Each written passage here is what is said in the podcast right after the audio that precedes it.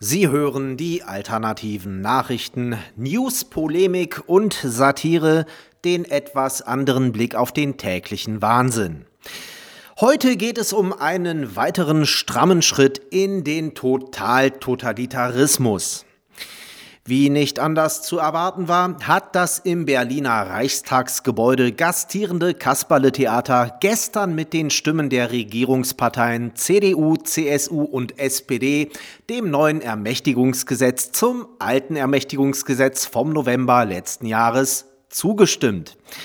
In namentlicher Abstimmung votierten 342 Abgeordnete für das Gesetz. Es gab 250 Nein-Stimmen und 64 Enthaltungen. Zuvor hatten in zweiter Lesung die Fraktionen von Union und SPD dafür gestimmt. Die Grünen hatten sich enthalten, weil sie die bevorstehende Wahl von Annalena Baerbock zur Bundeskanzlerin keineswegs gefährden wollten. Man wäre ja auch zu töricht, es sich jetzt auf die letzten Meter unnötigerweise mit irgendeiner Seite zu verderben. Schließlich kann man nie wissen, wen man im September vielleicht doch nochmal als Mehrheitsbeschaffer benötigen könnte. Jetzt kommt der lustige Teil. AfD, FDP und die viermal umbenannte Mauermörderpartei SED, derzeit firmierend unter Die Linke, stimmten, die Reihen festgeschlossen, gegen die noch eine weitere Schippe Corona-Diktatur. Wie haben wir das denn zu verstehen? Drei Parteien, die unterschiedlicher nicht sein könnten, zumindest nach ihrem Selbstbild, sind sich plötzlich in einer so essentiellen Frage einig? Nun, Sie alle wussten doch ganz genau, dass es im Ergebnis völlig wurscht ist, wie Sie abstimmen, da die Große Koalition die totalitären Feuchtträume der Rautenhexe eh mit überwältigender Mehrheit zu realen Albträumen werden ließe. Die AfD hat aus Überzeugung dagegen gestimmt. Nicht zwingend der Sache wegen, sondern weil sie die einzige überzeugte Oppositionspartei ist. Nicht zwingend der Sache wegen, sondern weil sie keine andere Wahl hat. Also, wenn schon, denn schon. Und als Opposition ist man halt dagegen. Dafür ist sie da. Das ist ihr Job. Ihr einziger. Sonst kann sie ja nicht viel machen, aber das dann wenigstens richtig. Die skurrilste Show haben eindeutig Honeckers Nachlassverwalter abgezogen, als sie die staunende Republik glauben ließen, sie würden massive Beschränkungen von individueller Freiheit sowie die Quasi-Abschaffung von Demokratie, Föderalismus und Rechtsstaatlichkeit zugunsten von diktatorischer Gleichschaltung und nahezu unbegrenzter Machtbefugnisse für die Regierung tatsächlich ablehnen wo all diese putzigen Assets doch normalerweise der dunkelroten Raison d'être sind. Mitnichten. In Wahrheit war die halbgare Schmierenkomödie von Merkels Mutantenstadel einfach nur unter ihrer Würde. Was soll der Unfug? Weiterhin Bananen für alle, kein Impfbefehl, noch nicht mal ein Anti-Corona-Schutzwall mit Selbsttestanlagen. Das ist was für Anfänger. Eine Diktatur ist doch kein Streichelzoo. Nee, lasst mal. Wer spielt denn schon freiwillig den Aufpasser bei einem Kindergeburtstag, wenn er unter Realbedingungen aus Deutschland einen Großraumgulag zaubern würde? Daher war die agile Bautzenbande auch sichtlich pikiert, hilflos zusehen zu müssen, wie sich die blutigen Amateure auf der Regierungsbank mit ihrem dilettantisch zusammengestrickten Stalinismus-Starter-Set in pure Ekstase hyperventilierten, statt es amtlich krachen zu lassen und dafür die echten Profis mit den altbewährten Hard Skills ranzulassen.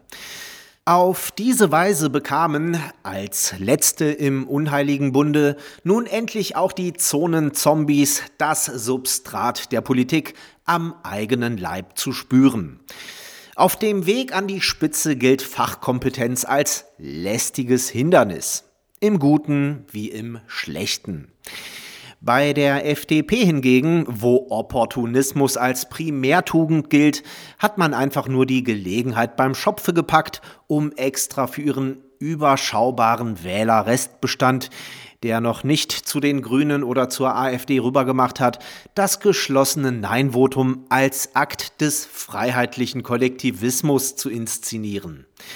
Als sie jedoch unversehens des Umstands gewahr wurden, dass die AfD ebenfalls dagegen stimmte, machte sich unter Lindners Feinripp-Fanboys spürbares Unbehagen breit. Schließlich hatte die FDP unlängst ihr gesamtes Parteiprogramm durch die Konfettikanone gejagt, um sich mit vollem Elan und gänzlich unbelastet von liberalen Feigenblättern ausschließlich der Abgrenzung von der AfD zu widmen, damit sie sich auch wirklich in gar nichts mehr von den restlichen Blockparteien unterscheidet. Da sieht es natürlich gar nicht gut aus, wenn man plötzlich unisono mit den blauen Schmuddelkindern gegen Merkels Göttinnendämmerung votiert.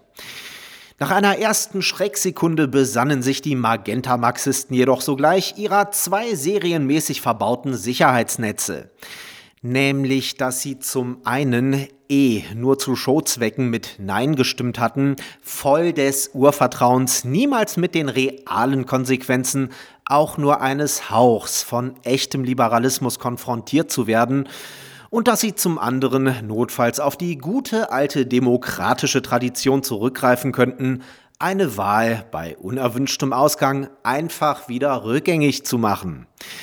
Diese Glanznummer kriegt man bekanntlich sogar ganz ohne Ermächtigungsgesetz völlig problemlos über die Bühne. Apropos, falls das Wort Ermächtigungsgesetz den einen oder anderen zusammenzucken lässt, weil das voll Hitler klingt, ist aber nicht so. Was können wir dafür, wenn die einschlägigsten Derivate des Worts Ermächtigung gleich 16 Mal darin vorkommen? Ab wie oft darf man es denn Ermächtigungsgesetz nennen und wer legt das mit welchem Recht fest? Aha, ja, richtig. Niemand legt das fest. Und sonstige Regeln gibt es dafür mangels Festlegung folglich auch keine. Wir nutzen daher diese seltene Regulierungslücke schamlos aus und legen fest, das Ding ist ein Ermächtigungsgesetz. Tatsächlich steht das Wort Ermächtigungsgesetz ganz allgemein für Gesetze, mit denen das Parlament der Regierung außergewöhnliche und umfassende Vollmachten erteilt, messerscharf an eben diesem Parlament vorbei zu regieren. Und exakt dieser Fall ist, ganz nüchtern und sachlich betrachtet, in Deutschland bereits vor fünf Monaten eingetreten und aktuell wird einfach nur noch die Dosis erhöht. Außerdem hieß das berüchtigte Gesetz vom 24. März 1933 damals bei den braunen Boomern gar nicht Ermächtigungsgesetz. Es hieß Gesetz zur Behebung der Not von Volk und Reich. Das Vehikel, das gestern durchs Parlament gepeitscht wurde, entfaltet die volle Ästhetik des Juristenduktus auch erst im ganzen Wortlaut, und der geht wie folgt. Gesetz zum Schutz der Bevölkerung bei einer epidemischen Lage von nationaler Tragweite. Jetzt mal Hand aufs Herz. Das klingt doch sogar noch mehr Hitler als Hitler höchst selbst je Hitler klang. Zumindest, wenn der verblichene Reichskanzler statt Postkarten zu malen eine poetische Ader gehabt hätte. Zwecks klanglicher Enthitlerung bemühen sich die staatstreuen Medien seit Tagen, den Volkskörper nur noch mit dem Begriff der bundeseinheitlichen Notbremse zur Eindämmung der Corona-Pandemie zu framen oder in Kurzfassung für all jene, die sogar am Berliner Schulsystem scheitern könnten, die Notbremse. Völlig richtig. Nach Flatten the Curve, Wellenbrecher-Lockdown, Brücken-Lockdown und dem letzten harten Lockdown, bei dem man zum ersten Mal den Satz die nächsten zwei Wochen werden entscheidend sein, zu Gehör geführt bekam, wird es nun allerhöchste Zeit, so langsam doch mal die Notbremse zu ziehen. Diesmal aber wirklich zum letzten Mal. Danach ist alles wieder gut. Dann haben wir Corona besiegt. endgültig, versprochen, bald ist alles vorbei. Deshalb wurde ja auch jetzt das bereits so ziemlich alle bürgerlichen Grund- und Freiheitsrechte aushebelnde Ermächtigungsgesetz vom November nochmal mächtig aufgepimpt damit man uns bereits in ein paar Tagen, wenn alles überstanden ist, sämtliche Grundrechte wieder zurückgeben kann. Und das fühlt sich nur dann wirklich gut an, wenn sie vorher so richtig weg waren. Aber sowas von weg, diese Bürgerrechte. Oder wie sie neuerdings heißen, Privilegien. Doch keine Sorge, die kriegen wir in kürzester Zeit allesamt und uneingeschränkt wieder zurück. Wie? Sie glauben das nicht? Also bitte, schämen Sie sich, Sie schwurbelnder Grundrechtsleugner. Schauen Sie doch mal ins Geschichtsbuch, da steht es schwarz auf weiß. Das haben Staaten immer schon so gemacht. Auch wenn sich eine wohlmeinende Regierung aufgrund einer misslichen Lage schweren Herzens ausnahmsweise mal etwas mehr Macht gönnen musste, ja mitunter sogar die totale Macht, je nach Schwere der misslichen Lage, gerne auch mal die Sorte Macht, wenn nötig totaler und radikaler, als wir sie uns heute überhaupt erst vorstellen könnten, so haben die Herrscher ihre frisch gewonnene Allmacht stets effizient und effektiv zur schnellstmöglichen finalen Lösung des Problems eingesetzt und direkt danach ihre Sonder- und Notstandsbefugnisse vollumfänglich und vor allem freiwillig wieder aufgegeben.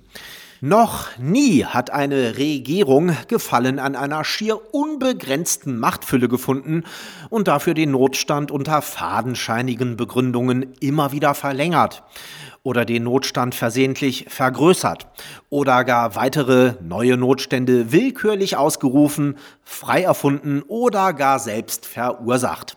Nein, niemals, nie. Nein, wirklich noch nie. Echt nicht.